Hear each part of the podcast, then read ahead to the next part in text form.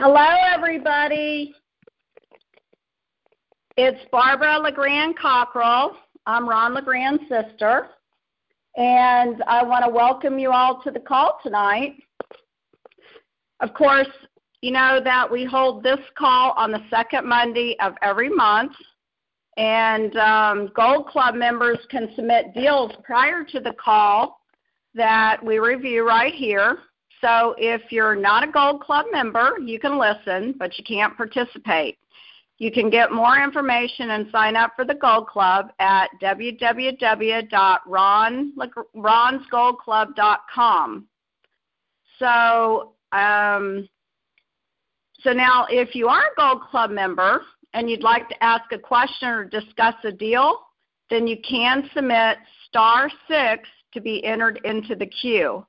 If you're a Gold Club member and you did not dial on the interactive line that is listed on your Gold Club membership website homepage after you log in, then you should hang up now and dial back in using that phone number and access code if you want to ask any questions.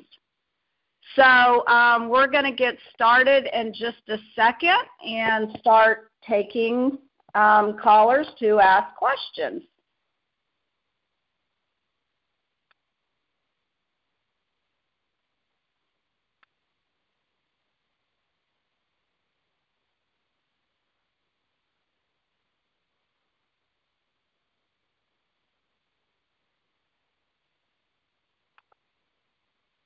Okay, so um, I'm ready for the first question. Is is someone on the line? Yeah, I'm on the line. Can you hear me? Yeah. Who is this? Uh, my name is Phil. I'm calling from Cincinnati, Ohio. Hi, Phil. How are you? I'm fine. You ready for my questions? What, I am. I got two questions. Okay. Uh, okay. I got my first question is uh, yeah, Ron always says when you're leasing, doing a lease option, you let the market decide. So you ask them, you know, how much can you put down? How much can you pay per month? Um, the problem is when you advertise uh, on Zillow and Craigslist, they require you to put a rent down. So I'm just wondering how he uh, recommends getting around that. Well, um, go ahead. Yeah, that's it. That's it. Yeah. Mm-hmm. That's my question. Well, wait. I mean, maybe there's no answer, but uh, I mean, I don't see how. I mean, most most people I get when I do a lease option or through you know Zillow or Craigslist, and they require you to put a rent down. So I don't know how you can then say to the seller, the the tenant buyer, uh, you know, how much can you pay each month because we've already given them a rent. Okay, that's a good question. Um, well, you know, when you're advertising, you've got you've got it actually on Zillow too that says that you will rent to own, and you've got it on Craigslist where you're advertising. So um, if you're advertising in the house for sale section, then you're putting a price and not necessarily in the house for rent section because you want to sell the house. You're not looking to really rent it. So when you advertise it in homes for sale and you say that you will lease with an option to buy, then that should be declaring the actual value of the house, like the price that you're trying to get for your house, like a hundred thousand, two hundred thousand, et cetera. And you wouldn't be declaring the actual rent. Well, okay. I mean, are you talking about Zillow or Craigslist now? I'm talking about Craigslist and house for sale. Yeah. Yeah, you're yeah okay. So Craig, Craigslist you can put in both sections, though I find the rent section tends to get more callers. But so you're saying in the in the in the buy section, I don't have to tell them uh, what the rent is, whereas I do in the rent section. You shouldn't have to, no, yeah. because you're Zillow, not really though, Zillow makes rent. You, Zillow makes you choose between. Zillow won't let you put it in both, and I've found that it's I get a lot more response than the for rent, and and you have to put a rent down. So that's why I was just curious at what his response but, was to that. But do you really want to rent it? Don't you really want to sell it? And if somebody were calling and they just wanted to rent it, you wouldn't want to just rent it. You really want a no. non-refundable option deposit. And people that are looking to rent are doing just that. They're looking to just rent for a monthly amount and they don't have money to put down as they're not looking for that. They're not looking for home ownership. They're not looking to have money into it and to have a down payment. People that are looking to buy are looking to buy and they're just so renting is not going to be the option for you because you don't you want to get a non-refundable option deposit and not just rent no, it. So I, you're I, looking. I, I, I, agree. I, I always do that. I, I get non-refundable Okay. option deposits. All I'm, in my experience is just you're saying to put it in the for sale, and therefore I don't have to give a monthly, which is something I'll I'll give that a shot. Though, as I said, my experience has been the I get more calls in the front, but I'll tr- I'll try that on Zillow next time. I'll try it as a lease option under the uh, for sale side. Um, may I ask you one other question? Sure. Okay. Uh, yeah, Ron used to say that you know when you get somebody, uh, whether through your VA or whatever, who isn't you know isn't interested in doing terms, you whack them. You forget and move on to the next. And I know that he's since kind of uh, modified that a little bit by using that no script and also the the no follow up letter. Okay, so you know what I've been doing is if if I get a a no, which are most of my VA calls are no's because I'm I'm kind of selective about wanting good school districts and stuff. So I'd say I get about 95% are no's. I've generally been following them up with a call, giving them the no script and and the email. Uh, I'm just curious at what point that he recommends that you just kind of whack. You know, I mean, at what point do you whack them and not go back to them? Is it is it uh, after that? Is it after give them another month or two and send them a follow up text? I'm just kind of curious about that. Well, Phil, when you're talking to them initially and you're going through the no script, by the time you get to the no script, if the answer's still no, here's a good question to ask them. What are you going to do at the house if you don't get all cash? And that'll be a Mhm. very good determining factor on whether it's worth a follow up or not. For example, Mhm. if they say, there is no way I'm ever selling to you on terms, you know, it's just dead. But if they say, or if they say, you know what, if I don't get it sold, my friend Sally is a realtor and I'm calling her and I'm just going to list it. Or they might Mhm. say, you know, I just put it on the market. I kind of want to try it on my own and see how it goes. But if I can't sell it on my own, then I might consider doing terms later. Well, then you might say, Mhm. well, do you mind Yeah. if I follow up with you in a couple of weeks? So during that initial call, you kind of want to pre screen them for how motivated you think they may be to want to do terms later, and there's your answer. Okay. Thank you. I appreciate it. It's very helpful. Thank you. You're welcome. Good luck with your deals. Thank you. Thank you. All right, so I'm going to take the next caller. So um, the next caller in the queue, can you identify yourself?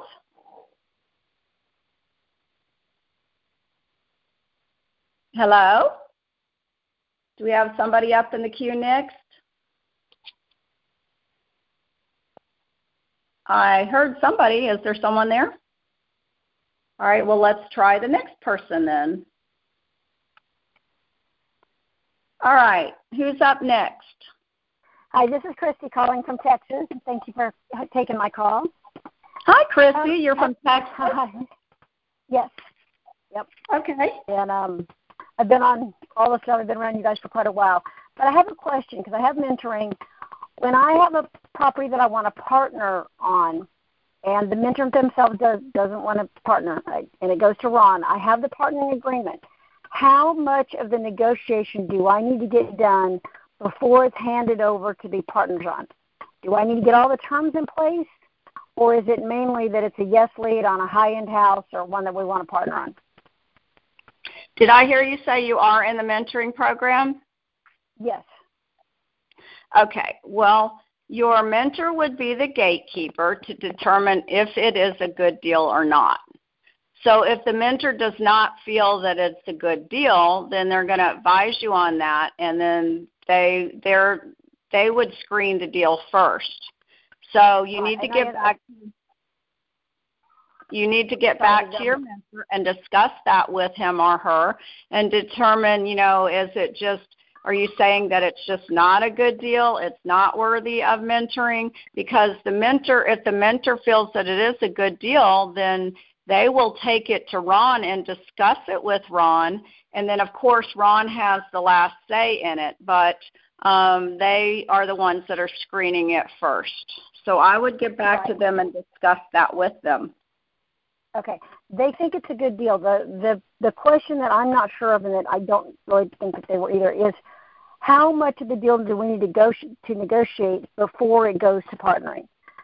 I mean, does if I partner with the mentor or Ron, do they help determine the monthly payment and the down payment and that type of part, or do I need to do that first before I submit it for partnering? Well, you would want to discuss the deal with the seller and find out what the terms are and find out if the terms are good and uh, favorable terms, of course, and then you would discuss it with your mentor, and your mentor will be able to help you. If there needs to be further negotiation, then your mentor can help.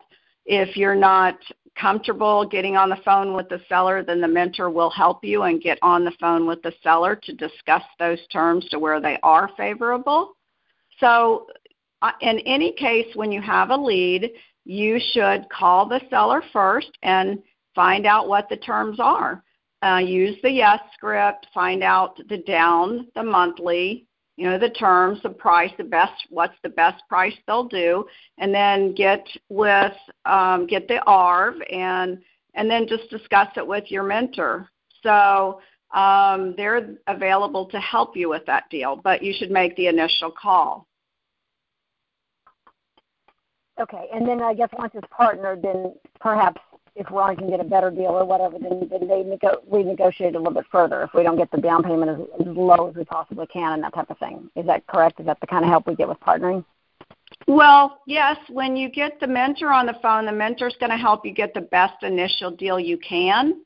And then the mentor will, if he says it's a good deal and that it would be worthy of um, moving it for, for forward to find out if Ron has his approval, then of course you guys all know Ron.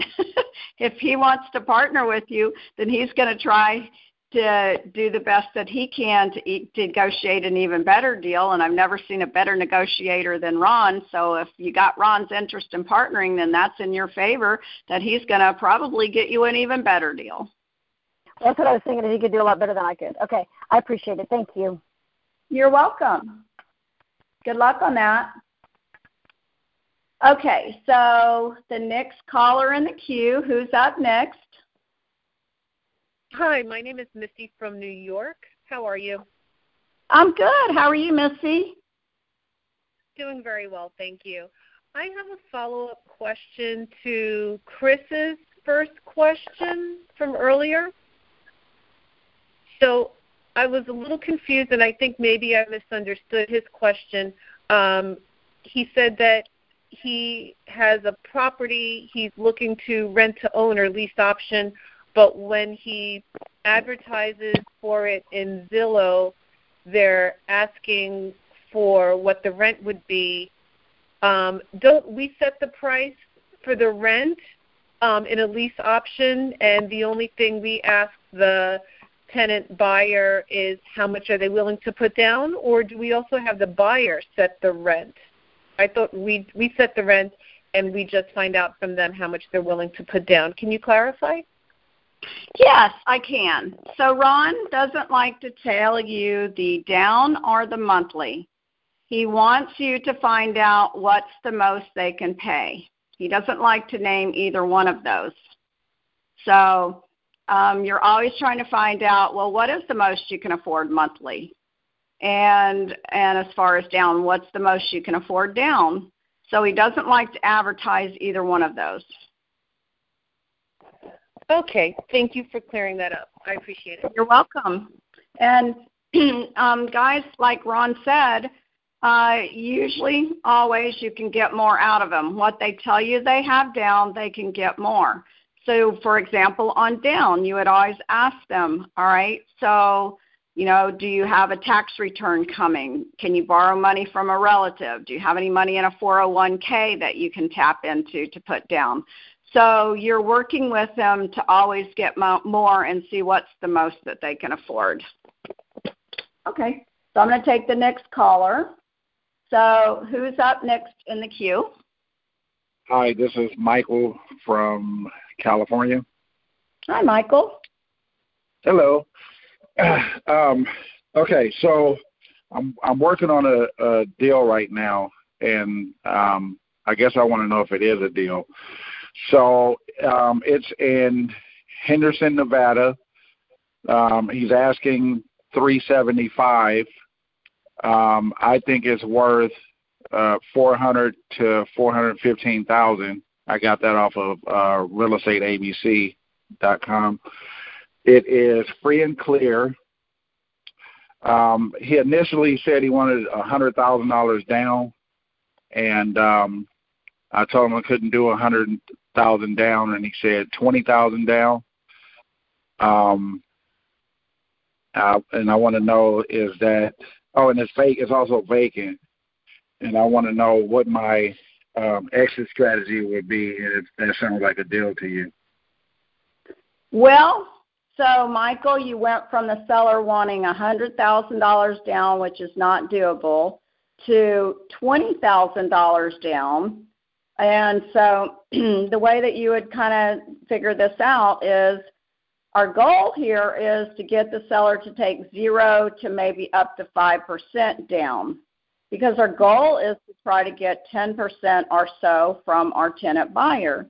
So if the okay. ARV is 415,000, um, 5% of that's going to be 20,750. So if the seller's willing to take $20,000 down, then that is very doable. So okay. that that's good. So now you need to work on the rest of the terms. So um, you need to ask the monthly. Just make sure that the monthly you said that it's free and clear. So the way that you ask is, so what is the least you'll take monthly?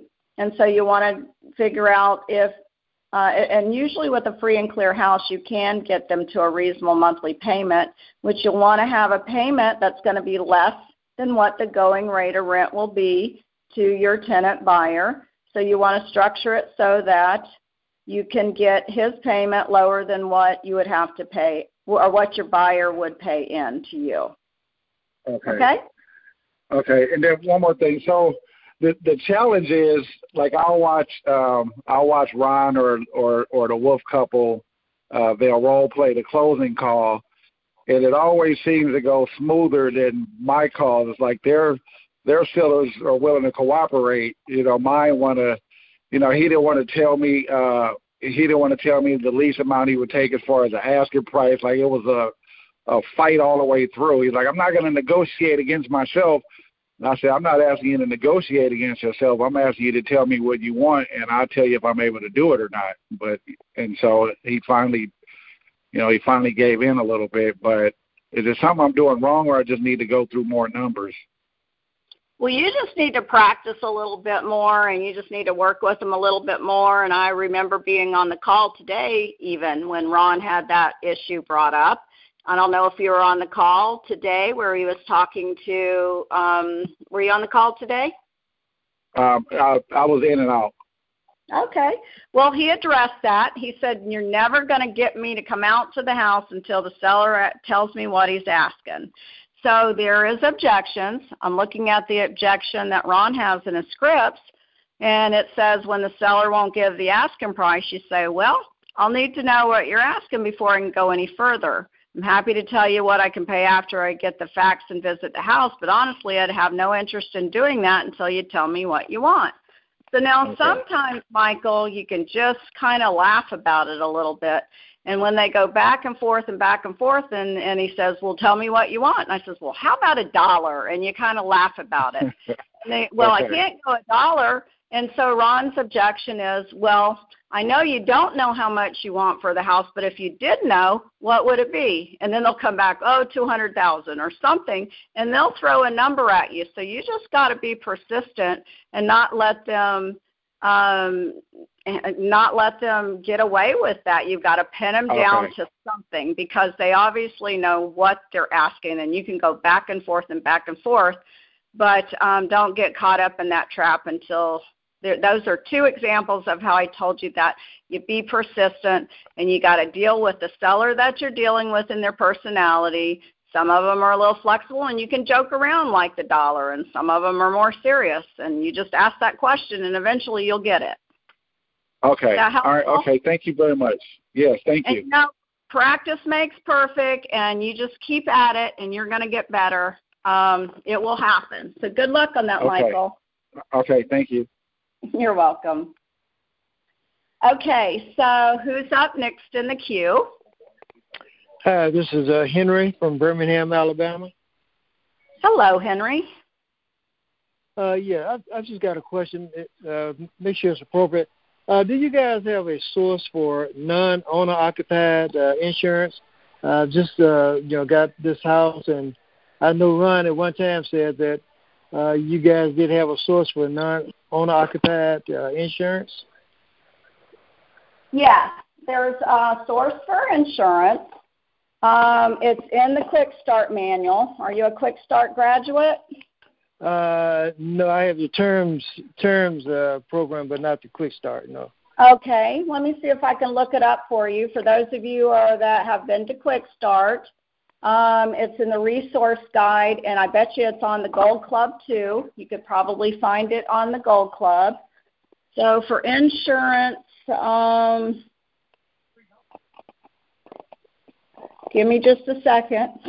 oh, sure, sure. I, I appreciate you doing this. I'm not there. I wasn't prepared for that kind of question. But for coverage, uh, he uses REI Guide, and the website is www.getpropercoverage.com. Okay. And so that's insurance for investors.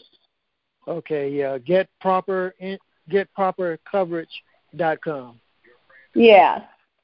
Okay. And if you need to look up the resource, I'm sure if you go um, into here's another one, insurance for landlords, um, which is houseinsurancecheap.com, www.houseinsurancecheap.com. Okay. So go to All the right. Gold Club and type in insurance, and you should get some resources there that can help you with insurance. Okay, well, thank you very much. You've been very helpful. I appreciate it. Well, you're welcome. All right, so I'm going to go on to the next caller. So who's up next in the queue? Yeah, Barbara, this is Brian in New York. I, I got a question because I'm upstate, and I may have to go back downstate to help uh, take care of an ill parent. I may be down there for a bit. My question is this: the average uh, price in this county that uh, my mother resides is uh, is approximately five hundred sixty thousand dollars. Her house is a little more than that, but that's the average in the county. And the next county over is about five fifty, and the other way it's about you know basically similar. Unless you've got and my question is this: is that you have say you have a, a candidate or someone who was interested in, in, in the process. However, say they only had 10% down off of that, and you got like a $450,000 mortgage. Let's just say the payment, their payment is $2,500. Now the taxes are high down there, so you could have $1,500 a month just for taxes. You got like $4,000, and the average rents in that area would be about 30, you know, $3,200. So you're actually in a negative there. So I guess my question is is it unless, unless you get a very uh, large, uh, you know, a non-refundable option deposit? Um, I'm wondering, um, or or you have to deal with really junker houses. How can you how can you make that work? Well, obviously, you want to make sure that the payment from your buyer is going to be more than your payment to your seller, PITI, everything you have to pay. Um, now, there are situations, that's a pretty big spread in the example that you said, covering $800 a month. But there are situations where there might be a little bit of spread where um, you, you might have a shortage and you could still make the deal work. And I'll give you an example of how that could work. Suppose you get a lot of equity in the property, and suppose you get zero down, and suppose you get a large non-refundable option deposit from your tenant buyer and you get a long term. So therefore, if you got a long term, you can put your tenant buyer in there for say a one to two year lease. Now, the what the reason you would want to do this is because there's a lot, large spread and you got a lot of equity to gain. Hmm. So otherwise, you know, you would just be eating up your non-refundable option deposit. But so if there's good equity to gain, then you could afford to take, um, well, let's just take an example. If you had $200 times 12, um, that's, oh, wait a minute, $200 a month. Yeah, so $200 a month times 12, which is 12 months, is $2,400. So mm-hmm. if you put them in there for a lease option for one or two years, you're up to, say, two years, you're up to $4,800. Well, my goodness, $4,800. Suppose you got that same house that's um, the $500,000 house, and you got the seller to say, for example, zero down. So you know that when you go to get your tenant buyer and ultimately you're trying to get 10% down, that's $50,000. Well, if right. the spread's there and there's a big enough spread so that you know that, you know, that $50,000 is a lot of that's profit, well then you could afford to pay um, $4,800 in subsidizing the rent over a couple years, hoping that tenant buyer is going to cash you out. And maybe at the end of that time the rents are going to go up. And so that's when it makes sense when you got a big chunk of money. And suppose that tenant buyer didn't buy. So after that year or two and they didn't exercise their option to buy well you kept that $50,000 non-refundable option deposit and that can pay for a lot of rent. So, right, so the, yeah. you got to look at every deal objectively and you got to look at each deal individually and see how it makes sense whether it makes sense to do that or not does that answer your question, Brian? Yeah, basically. I basically so technically, if you have if you were able to just about cover the uh, monthly, say you had even subsidized, like you mentioned, as long as the option deposit for you know say two years or whatever, which you had an agreement on, and then after that you could raise it if they're still there and they haven't bought it. As long as you get, I guess the key here is basically getting the uh, larger uh, non-refundable option deposit up front. And of course, if you could get 20% on a, you know, on a, on a $500,000 home, you got a, you know, you got $100,000. So I, I see what you're saying there. That's basically the way to, to probably do it in that area then. Yeah. Now don't count on the 20%. Now no, it does I, happen. It yeah, does happen. Don't be counting on more than 10% from your tenant buyer. I'm not going to say it doesn't happen, but I wouldn't be expecting it. I understand because because quite frankly today if someone was to put needs to buy a house like that so over they have to put down uh, usually 20%. I think that's what they're going to have to put down plus have the credit. So, and I realize not everyone has that. So, um, but 10%, yeah. That's a good question, Brian. And I covered right. that when I was doing the deal structuring last week at the summit. I was negotiating a deal and it was a high end home. And I asked Ron that question. I said, Now, Ron, this is a high end home, an $800,000 home. And you and I both know that when this buyer goes to get a loan and get qualified, that they're going to have to put 20% down because it's a jumbo loan. And so, knowing that the buyer is going to put have to put 20% down to get qualified, can we still um, negotiate with the seller to take um, to take if they if they want 10% down, is that still okay knowing we can get 20% down? And he said, no, you don't want to go in there and negotiate a deal where the seller wants 10% down. Your goal is still 0 to 5% down. So, you know, you can, right. um, so that that's your answer to that. So that's the answer because basically it would be a deal killer, even if uh, uh, if they unless they go with like zero or, or a little down. Because they did if they wanted 10%, you can't expect to get you know much more than ten, you could, but you know especially if the if you have to subsidize the uh, the rent, um, then that probably would be a non a non doable deal then. I mean, I guess you could get it under contract and take it to market and see if it's feasible, but that's not the norm. Right, right. I understand. Okay, okay. great. Thank you, Barbara. Appreciate it. You're welcome. Good luck on your All deals. Right. Thank you. Okay, so the next caller in the queue. Who's up next?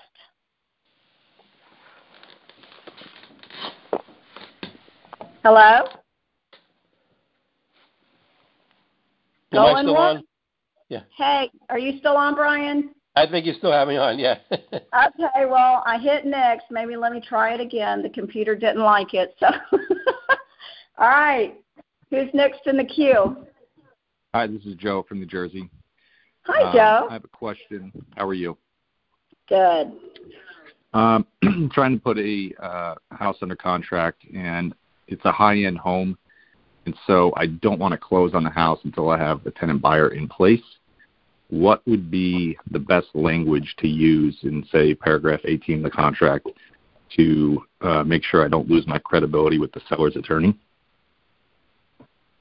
Well, you're not going to put anything in paragraph 18. You're not going to put anything in the contract.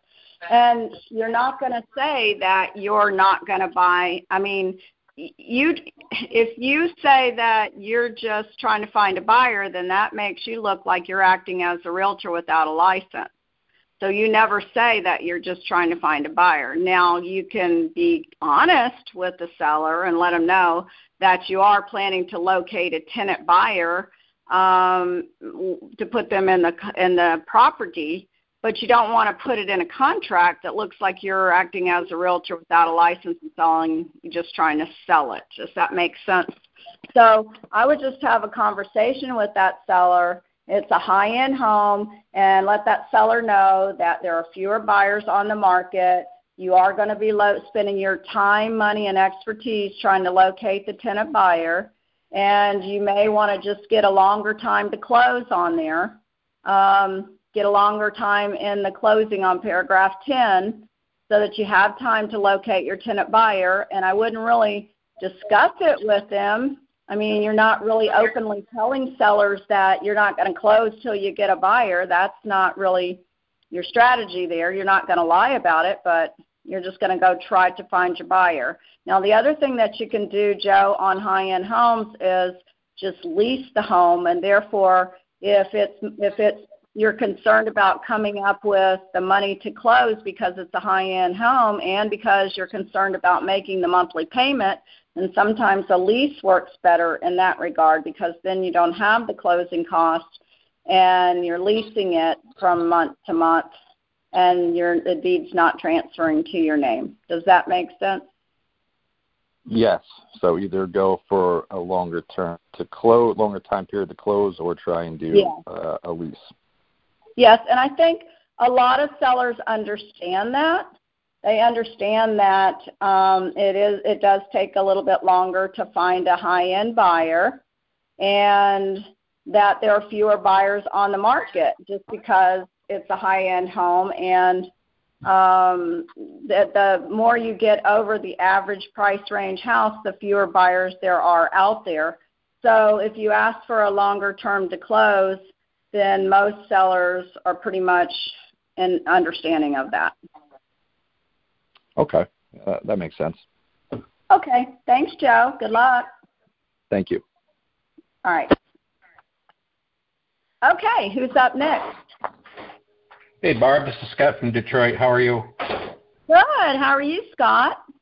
Um, I'm doing great. Um, appreciate your time tonight. Um, I got two questions actually.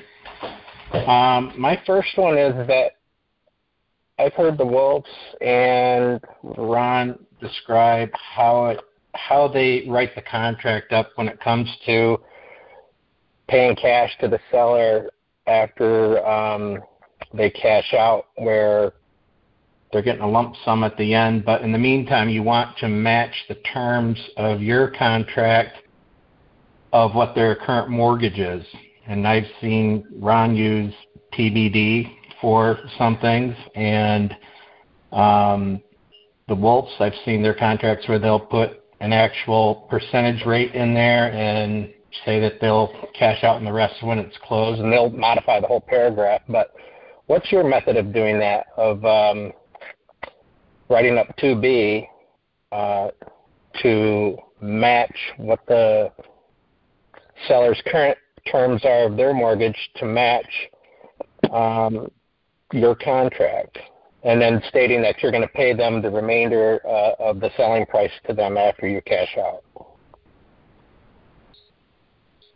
And paying the remainder of the sales price after you cash out. Well, basically, that's what they all are, is the remainder after you cash out. So you are wrapping it around um, uh, an existing mortgage, and if the mortgage is going to be what's there, then um, you can put a paragraph in there. If, if you're wrapping it around exactly what's there, you can put in there principal and interest according to the underlying mortgage loan's amortization schedule. You can put that in there. Um, sometimes you don't know, like for example, to, you could put 2DBD, to be determined, might be that if you're negotiating um, that they want a certain interest rate, so mm-hmm. you can figure out, um, you know, the payment, and then at a certain interest rate, and then you can determine how many years will be left. So it all depends, Scott, on the individual deal. It's hard to say how to write it up until you know the actual terms, until you know the actual interest rate, until you know exactly what you're talking about. But there's various different ways to do that in the contract. Um, do you have a mentor? Um, yeah, I, I'd already had a mentor here a year or so ago with uh, Andrew, and um, okay. um, I'm considering. Well, I got to talk to my better half about maybe considering to re up again here. Um, well, when you re up for your mentoring, your mentor will certainly help you that with that on an individual basis when they know the terms that are specific on how to write them up and help you with so that. So it's essentially um, a wrap, right? I mean, I I do we do land contracts here in Michigan, so I'm I'm assuming I can still write it up the same way, right? With the exception of being land contract versus owner finance type wrap. That's Is that, correct. A wraparound mortgage is a wraparound mortgage. You're still wrapping it around the existing terms, and you're going to specify those in 2B. The only thing that makes it different is at the top. There's three ways general warranty deed, land contract, or all inclusive trust deed. So at the top of the contract, you'll notice that Ron's in Florida says general warranty deed. So for your situation in Detroit, you would mark through general warranty deed and you would put land contract. And then in the blank into B, instead of putting wrap mortgage, you'd put land contract in that blank there. So, right. yeah, it's just a matter of what you call it, but the same principle is the same as is basically wrapping it around the existing payment that is there. Got it. Okay. Um, and then I do have one more question for you if you got a second. Um, okay. It has to do with deal structuring. I, I, I tend to be a thinker, so um, I do a little bit of homework when I sit there trying to calculate what what the seller's payment is versus what it's going to be mine after it's transferred. And um, the tax and cap gets lifted, you know, and then uh, we're also paying non-homestead exemption taxes. Um, I'm finding that that could raise the price anywhere from 250 to 350 dollars for houses from 200 to 400,000. Do you ever experience sticker shock when uh, you're you, you're assuming you're paying say twelve hundred dollars uh, that year, and you deal structured it in your head that everything's good, and then come the next year, taxes get bumped up. And now you're paying fifteen.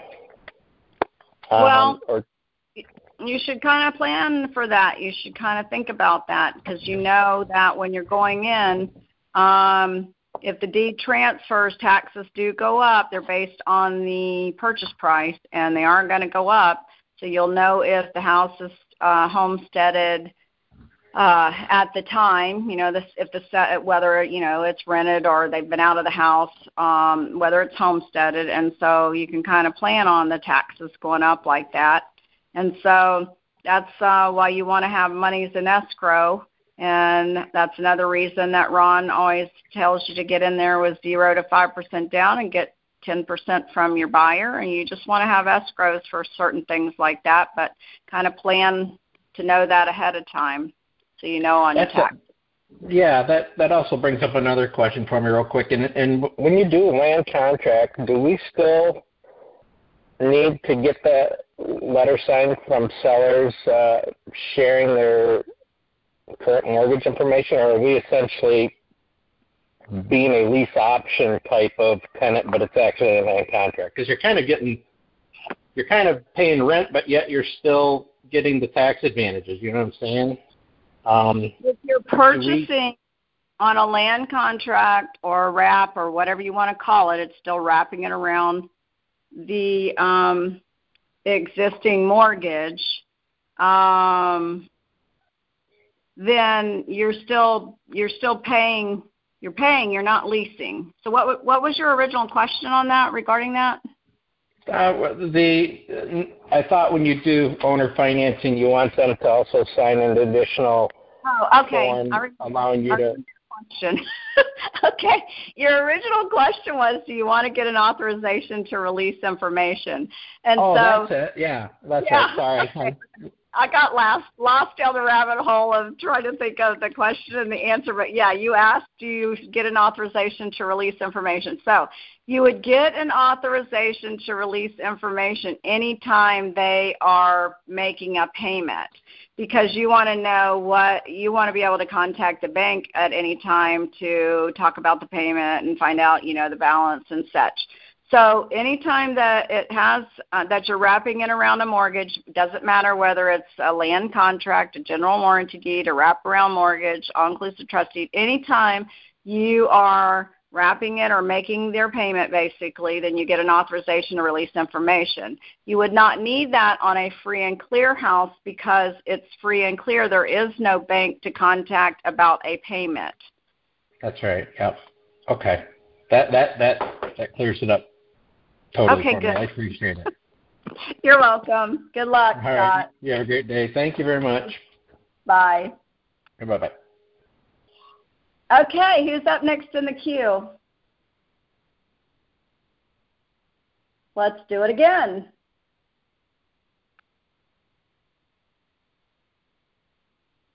So, who's up next in the queue? All right, I promise I'm hitting the next button. Who's up next in the queue? Is there someone up next? No? Really? So did I answer all the questions? I'm going to try it again. Going once. Let me try it again here. All right. Um, here we go. If you're if you're unmuted, then please speak up. All right. Who's next in the queue? Okay. Apparently, I'm here now. Good. yeah, my name's my name is Mike. I think there's a big delay when you uh, when we hit star six, we get a bunch of automated, you know, automated explanation as to what to do and what you can't do, and then eventually we get through to you. So that might be part of the problem people are having. Okay, well, I'm trying to hesitate and wait, Mike, but you know I don't have any control over the wait time, so maybe I should wait a little bit longer and be a little bit more patient, which is not one of my virtues. I, I just I, I figured I'd let you know what was going on because I noticed. Thank you.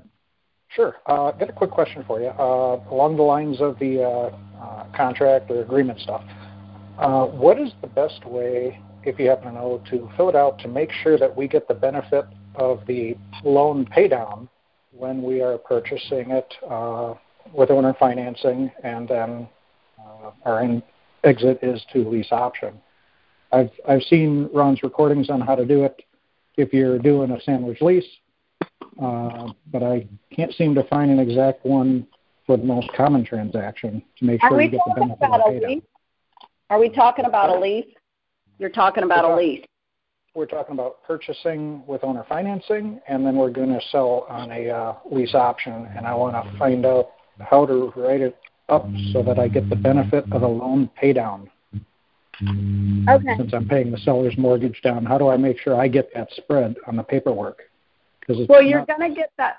Okay, so on a on a um, purchase, you're going to get the benefit of the pay down because you're buying at 200, say, and they have a loan for 150, say, but you know that you're purchasing it for the 200, and so the each month that you're paying when you put in the in the contract when you check the box that um, principal um, and interest according to underlying mortgage loans amortization schedule. I mean, when you put that in there, or when you're even checking the box that you're paying so much per month, and it says that principal that you're paying, it does include one twelfth annual taxes and insurance, basically that you're putting it in there um, principal and interest to be determined prior to closing. What the attorney does is they do an amortization schedule at closing that's going to show, you know, how much is paid down.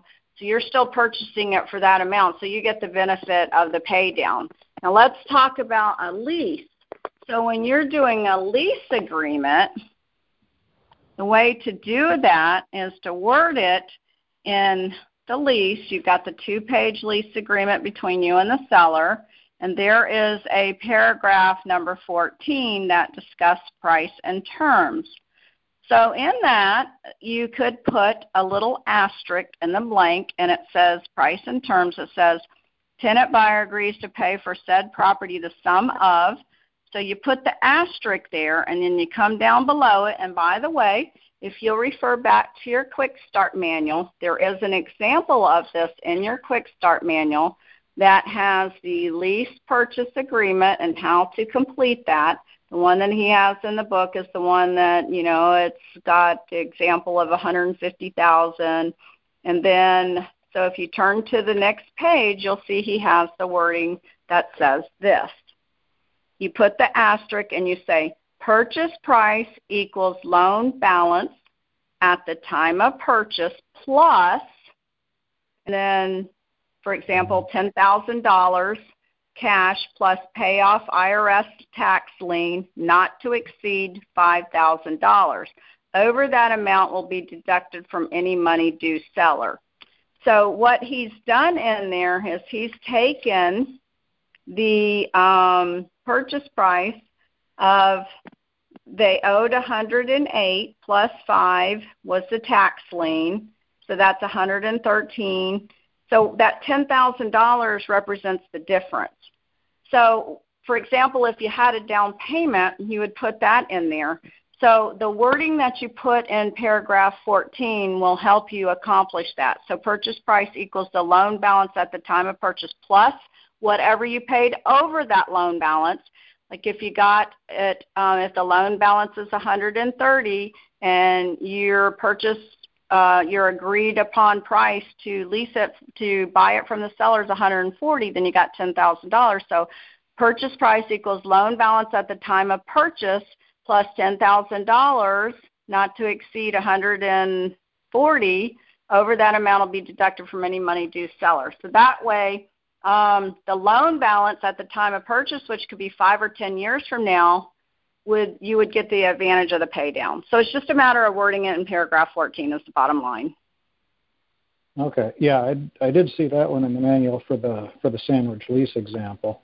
I guess I was trying to find out if if I'm buying it with owner financing because uh, if I'm on owner financing get if the thing's worth if the thing's worth four hundred and they have a loan of three hundred and we're going to yeah. do a wrap. We wrapping the whole four hundred or are we just wrapping the three hundred? Well, you're wrapping it. Your wrap wrap means you're going to wrap it around what they owe, but you're agreeing okay. to pay 400, but you're wrapping it around the 300, but you're going to get the ban- benefit of the pay down of that 300 over years of whatever they have, whatever they're paying down on the uh, principal, you're going to get the benefit of that. Okay. All right. So I'm assuming the attorney. Just let your attorney do the amortization, schedule at closing, and he can. That's his part. Okay. Yeah. I was I was trying to find out there's something on the purchase and sale agreement I had to do for that because it's not uh, intrinsically clear on there as to, to how to do it uh, to make sure that yeah. you get that. Yeah. Right. In the wording. All right. Great. All right. Good luck, Mike. Fair enough. Thank you very much. You're welcome. Okay, who's up next in the queue? This time I'm going to wait Barbara. a second. Hey. Hey, Barbara, are you there? This is Rob in Florida. Rob? Yep. Um, I'm brand new to Planet Ron, so I might be asking a question that might be covered in my uh, uh, in my uh, quick start once I get going. But uh, when it comes to uh, taxes and insurance, uh, you purchase a property. Um, I know the question about taxes may go up, but um, who's in control of the homeowner's insurance? Is that the the, the person, the original um, homeowner, or will we be able to rewrite policy or? You're going to get a new policy. You're going to get a new policy co- to cover you. So you're going to get a new policy. Okay, so that will that still cover the the person you're buying from it, or you no longer need to worry about them? Absolutely. Because I mean, you, just like when you go get insurance and you got a lien with the bank, you mm-hmm. know there's got to right. be a lien holder because um, ultimately you owe them money. So yeah, you're going to cover okay. them too. Oh, so everybody will be covered. Okay, gotcha. And then that's why everybody was asking who does Ron go to to get insurance, um, so that that's covered, so that um, everybody is covered with it. Okay, gotcha. Yeah, you want to get insurance on you. If you don't, you're not going to have coverage. Right, in case something goes crazy. Next question is um, if the uh, the seller passes away and they still have a current mortgage on it that you're making payments on, what happens at that point? Um, do you just keep still paying the bank and we just don't tell them that the original seller passed, or how does that work? That's a good question. Yeah, because I'm here in Florida, and you know, I'm where I'm at is all retirees. I'm in Sarasota, so you know, you might have some people that you're going to be doing that are 70, 80 years old. They may not want to do 10, 15 year terms. Well, um, the loan would still be in the seller's name, so you would still be making the payment. The problem would be more that I would be concerned with is tracking down the seller to get the satisfaction of mortgage. So that's when you'd want to get your attorney involved in that. Okay. So um, I know somebody asked that question, but I didn't get clarity. You know, Ron's like, well, then their heirs will just have to deal with it. Um, well, I would want to be dealing with it now because yeah. you'd have to track them down. Now, Ron does have a clause that's really good in your quick start manual. Um, if mm-hmm. you guys will tap into this, he's kind of covered that here's a good option for you um, to put in your agreements, and he's addressed this before. I'm going to go to the section in your quick start manual where he gives you examples and he gives mm-hmm. you language. Here are some money making clauses to add to your owner financing when you buy with owner financing, and one of them is the satisfaction clause. So you can put this in paragraph 18 when you have a long term like that. And this wording is seller will execute a satisfaction of mortgage or deed on land contracts, you know, if that's a land contract, at closing to be held in buyer's attorney's escrow to be recorded upon full payment of this note. So if you get that in your agreement, then you don't have to worry about somebody dying because they've already signed a satisfaction of mortgage so that when it's paid off, then you're going to get that satisfaction of mortgage. Otherwise, gotcha. you would have to deal with the heirs and it might go through probate and such. Okay, gotcha. All right. Thank you. You're welcome. Good luck. Bye. Okay, so who's up next in the queue? Who's up next in the queue? All right, I'm waiting patiently. I'm going to hit the next button again. Here we go. All right. If you're up and you're unmuted, go ahead and talk. So, um, anybody in the queue? All right, I'm hitting next again. All right, who's up next? Hello? Anybody in the queue next? All right, here we go to next. Are you there? Hello? All right, let's try it again. Is there anybody up next in the queue? well, maybe we've answered all of the questions. So I'm going to try it again and patiently wait. If you have a question, this is your time. You know, you press star six to be entered into the queue. So is there anybody else in the queue right now? Hello? All right, let me hit next again, and then um, maybe that I've answered all of the questions. I'm going to try it again. Okay, anybody? Else? Okay, Barbara, I figured no one was asking, so I had a quick question regarding the upcoming uh, quick start in, uh, I guess it's going to be in Orlando. I know it was supposed to be originally in New Jersey. In the event, uh, hopefully it's going to be not a problem, but in the event that there is a uh, delay again for, you know, because of this pandemic, so-called pandemic, does that mean that uh, it would be virtual or would it be held uh, hold off? Do you know he's going to hold off on that? Are you talking about the one in Orlando? Yes. Well, um, that's a question I really can't answer. Um, I think I heard Ron say that that we should be over this by then because we're talking about July. But I would think that he would address it then. I mean, obviously, if we're still in quarantine in July, then he would reassess then. And the reason, you know, he didn't do the one, he's not doing the one in New Jersey, but he's thought that there would be plenty of time to be over all this. So, you know, I, that's not a question I can answer. I don't think he's planning to do another virtual one, but obviously, if situation and circumstances dictate it, then he may have to. Hmm. Okay. Okay, but the the next one following the one in Florida, if everything goes normally, then would be uh, the one in Jersey. In my so, schedule. Yeah. Mm-hmm. In Jersey? Oh, I don't know. The I still have the old schedule in front of me. You can go on ronlegrand.com and look at the calendar of events. The old schedule that I have in front of me after Orlando is one on August 12th through the 15th in Columbus, but he could have moved the one after Orlando and fit it in between. So I'm sorry, but I'm not I'm not able to answer that. That's a global question. I, I don't know.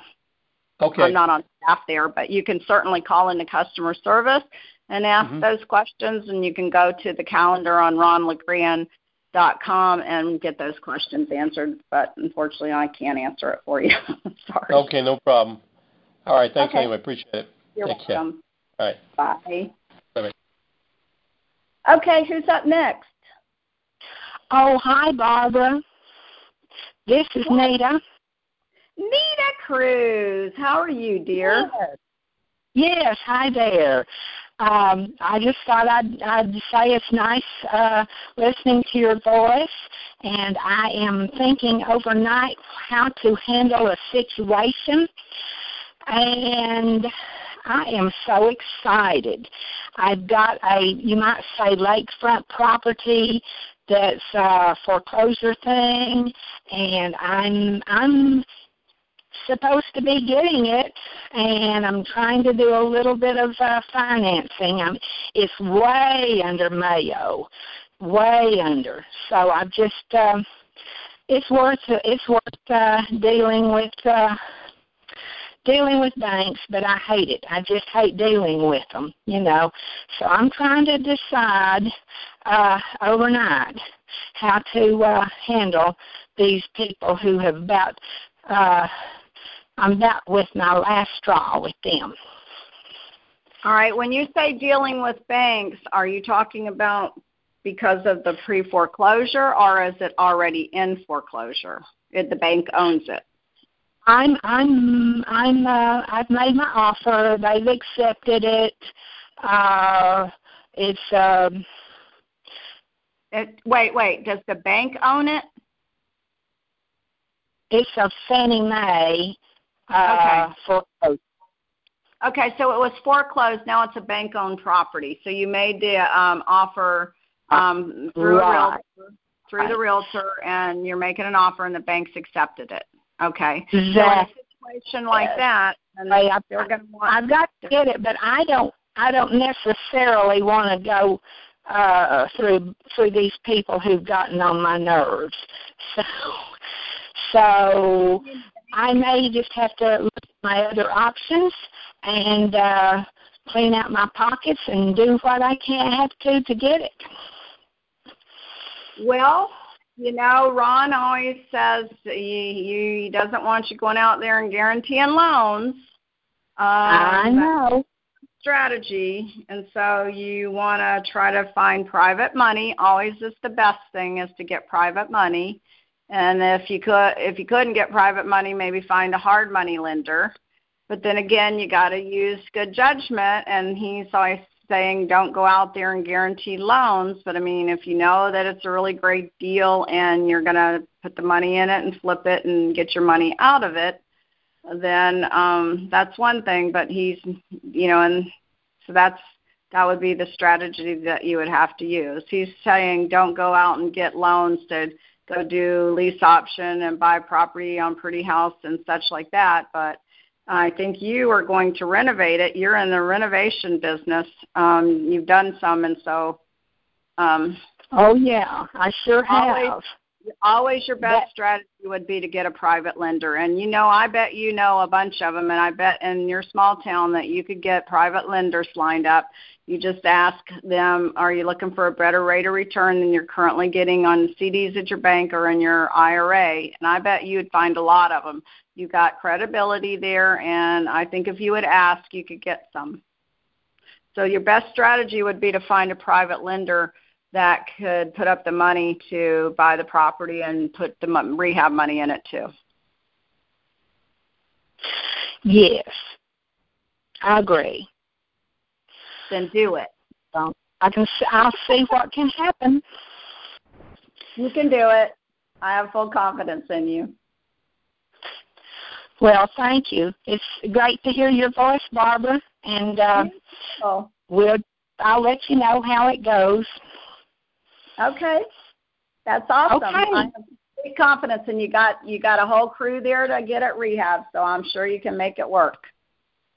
Yes, I do. Thank you. Thank Good you luck. much. Jeff. You're welcome. All right. Bye. Bye.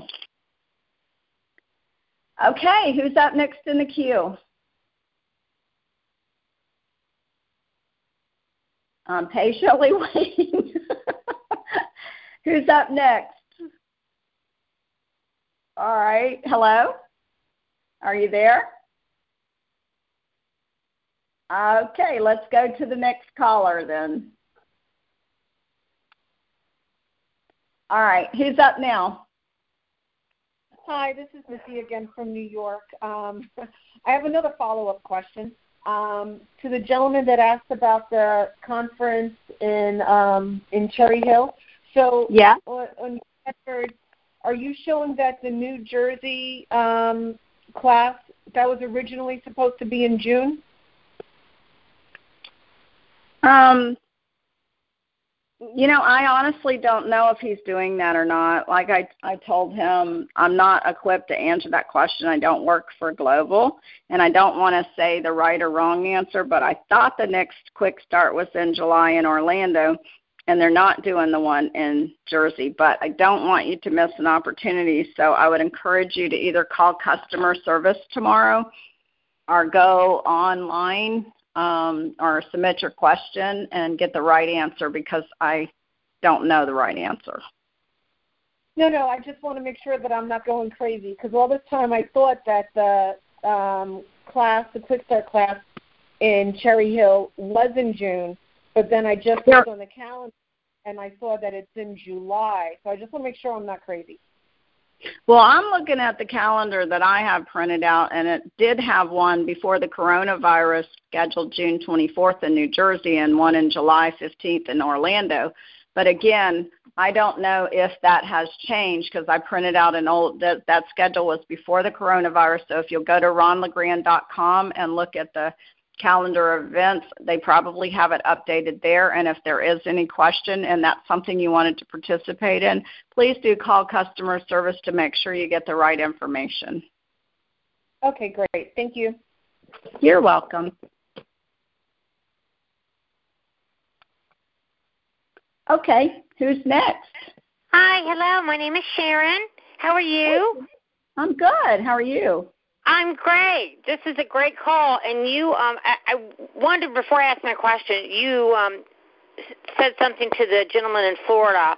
I loved what you said about the um, the con. You know, if you're dealing with elderly people, the clause. I didn't get all that. Would you mind repeating that? That was Yeah. the first time I heard that before. Never heard it before. It's great. Are you in quick? Or have you been to Quick Start? No, and um, that was my next question. but okay. What's your but first? I, I what's got your the term system, so that's where I'm starting.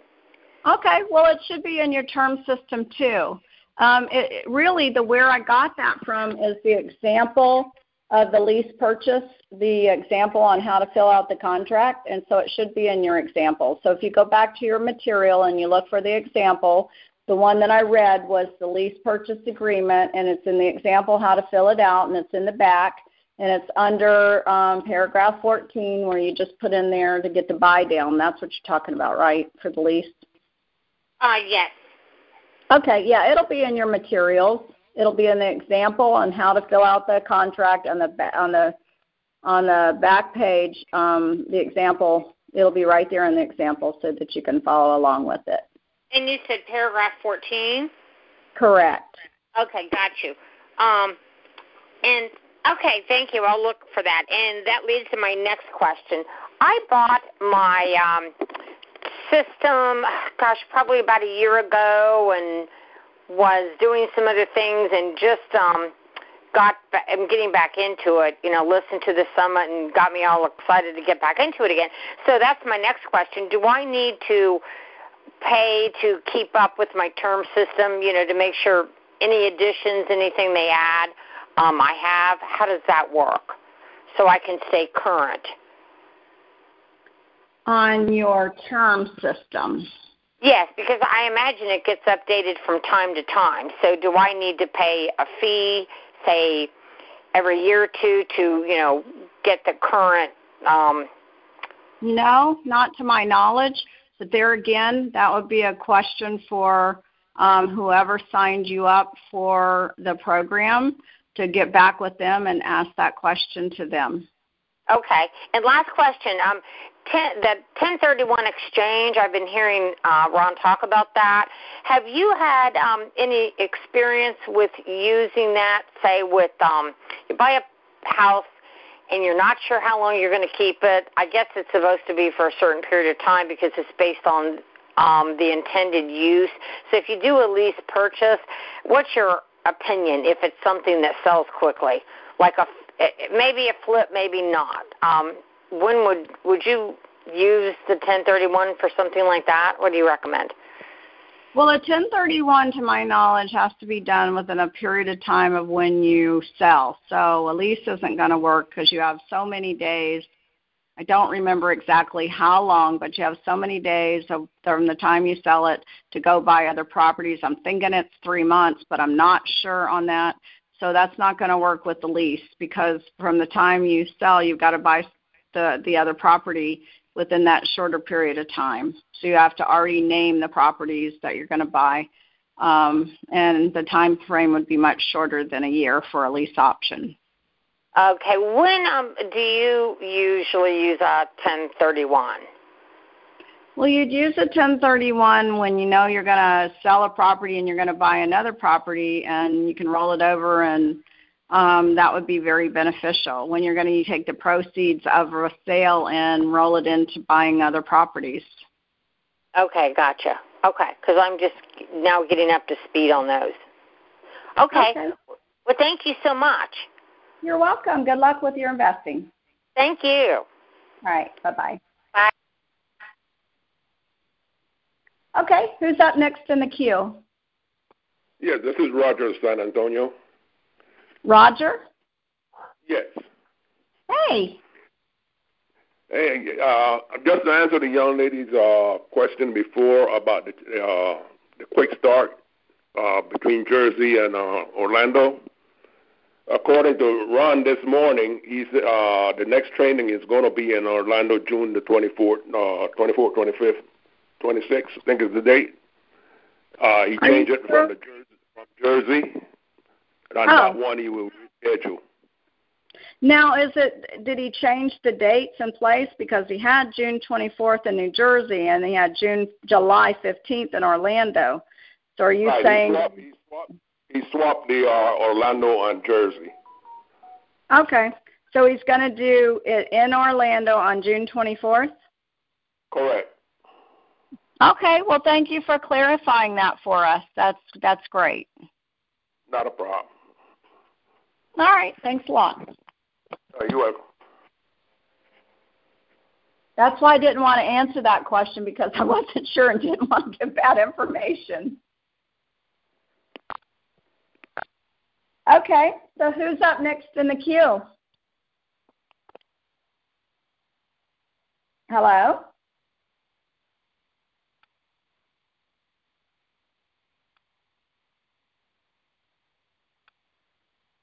Hello? Okay, is someone else up?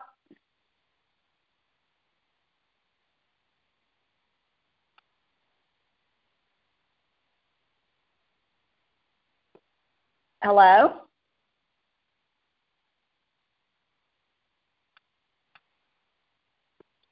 Anybody else up next? I promise you I'm hitting next. and patiently waiting. So is anybody up? And, hello? Yay! Hello? Barbara, am I still on? Uh, maybe. Is this Roger? Yes, it is. All right, I promise you I keep hitting next, but you know how computer technology is. So, who's up next in the queue? Hello? Hello? Hello? Hi. Hello? Hello, hi, Hey. how are you? Good. Uh, yeah, this is this is Bobby D and and Diana. Um, what we're trying to find out, we we stay in Illinois and we're looking at uh, because of the law changes here uh, when it comes to real estate. Uh, we know ho- wholesaling now. You we have to have a license to do it. We wanted to know outside of everything that they're saying you have to have a license to be able to do per se as a realtor. Um, we wanted to know can we do the um, the uh, the options agreements, meaning or because I, I recall Ron talking about if there are a contract in Illinois, you can't do it. So we're trying to find out what can we do in Illinois outside of not having a con- not having a real estate license. You can still buy properties in Illinois. You can you don't Okay. have to be a to buy properties in Illinois when you're buying them for yourself and you can still sell them for yourself in Illinois. That can still be done. Okay. Uh, so is it better for us to go with the um, uh, like a um, the wraparound uh, when we're doing it sub not subject to because I know subject to you have to get the deed. Um, we're looking at the um, the lease option or seller finance applications. To my knowledge, you can do both a lease option and you can buy on owner financing in Illinois. Okay. Okay. All right. Okay. Uh, then that some kind of change um, last year around August. Um, there was some change in it. Trying to think of the wording. You can go look it up. Um, you can look up the uh, what happened in Illinois. There's a, a website, but you can still buy and sell properties. And so let me see. Let me see if I can look at this up for a moment. Um, okay. uh, da, da, da, go to page 14, go to page 25. That means if we take title or lease it from the seller, um, however, it means that assignment of contracts apparently. It's, it, however, it means that assignment of contracts apparently will be outlined on January 1st. That would only affect wholesaling, but not acts. Um, Okay, so there are some situations that have changed in Illinois that I need to get more versed on, but you can still buy and sell property um, let's see, assignment of contracts you may not be able to do. So you may have Right. to just but purchase and then um, lease, but may not be able to assign them. So if if we were That would to do a affect wholesaling. Say that again. That should it said that should only affect wholesaling, but not acts as long as they have a lease from the seller and sublease it to the buyer before assigning new lease back to the seller. So we would need to get more clarification on that, but you can certainly buy and sell without a realtor license. Okay. Well, my okay. I have another question that that's kind of adjacent to what you just said, um, which is good. It's good that we know we can. Uh, We felt we could, but we just wanted to make sure we're not doing something we shouldn't be doing. Um, the biggest thing we wanted to know if we're doing a, let's say we get a contract for seller finance, and let's say you know uh, it's a 25 year term you know, zero down. We we got a payment of probably say a thousand dollars. We're looking at getting a lease buyer into the property and want to be able to let's in the neighborhood that it's going to be in. We know that we could get about as much as uh fifteen hundred to as much as seventeen hundred. Um, and then if we can get that property on a on terms with the seller and and we know we can get ourselves a buy a tenant buyer, um, how would we close that or and or have our attorney to close that? What's the question? You would just go to the if you wanted to do the simultaneous closing, then you just go arrange it at the same time and the attorney closes with the seller and then with the buyer. I'm not sure what your question is. You do it through the attorney. Well, we, we were like I said in the beginning of, of the question, we were looking to get with a seller to do a seller finance and, Right. and get it structured so it works to it, you know it, it it becomes our control. Right. Um, meaning, meaning we we don't take deed. We're not taking title, uh, or you know, Well- we're not taking deed to the property. We're just doing a seller finance in this issue. You just said you're getting seller financing. That is taking deed. That's doing owner financing. That's owner financing, wrapping it around the mortgage that's there. That is getting the deed. Okay, so then they would just deed it over to us, and we would just and and basically be paying off the existing mortgage that the seller has. Correct. Correct. That's correct. Okay. And then therefore we would take we would take well we basically take control of the property because we get the deed at that point and thus for that we are doing the close in that fashion. Yeah, at closing, that's what would happen at closing. Okay. So now if we did that that's not the same as doing a purchase and sell agreement contract where we're actually we're just doing the deal between us and the seller. And so that's not so in reference I'm just saying that that makes it clear that we can do that without having a real estate license. Well, you you you said you're getting a purchase and sale agreement. A purchase and sale agreement is a purchase and sale agreement. You can you, you use a purchase and sale agreement to buy any way you're going to buy, whether you're paying cash, whether you're buying on owner financing, or however you're buying, you're using a purchase and sale agreement. The way that you're buying, Right. in example that you just mentioned, was owner financing.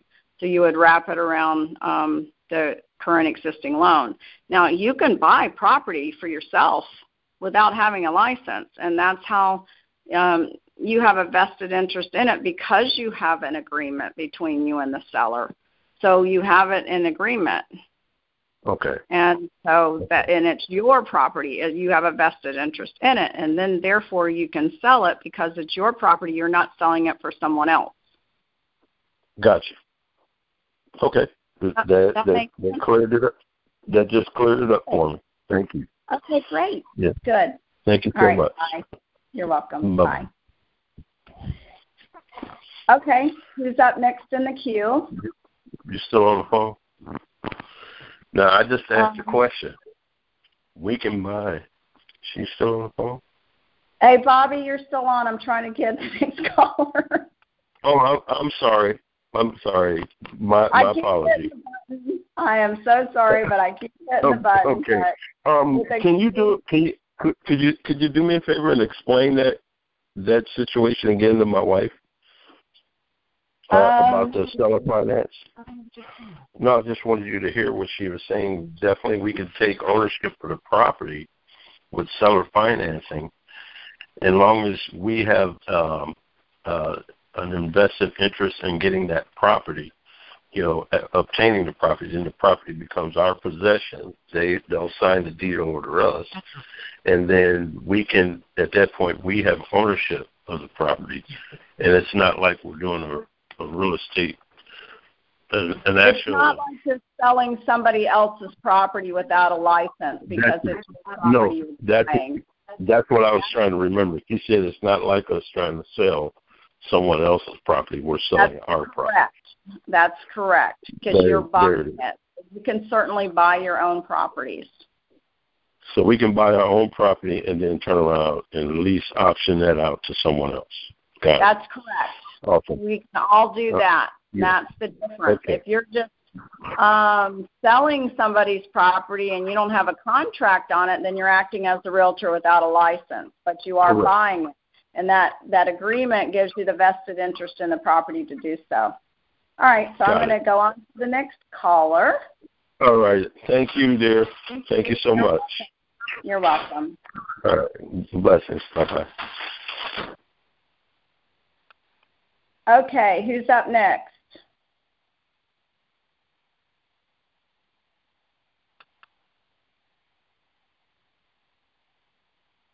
Anybody up next?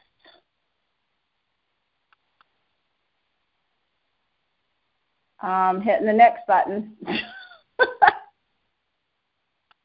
and patiently waiting.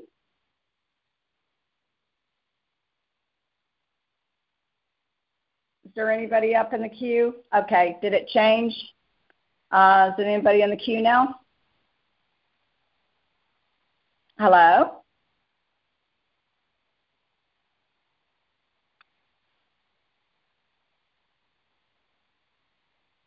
Is there anybody else in the queue that has any questions?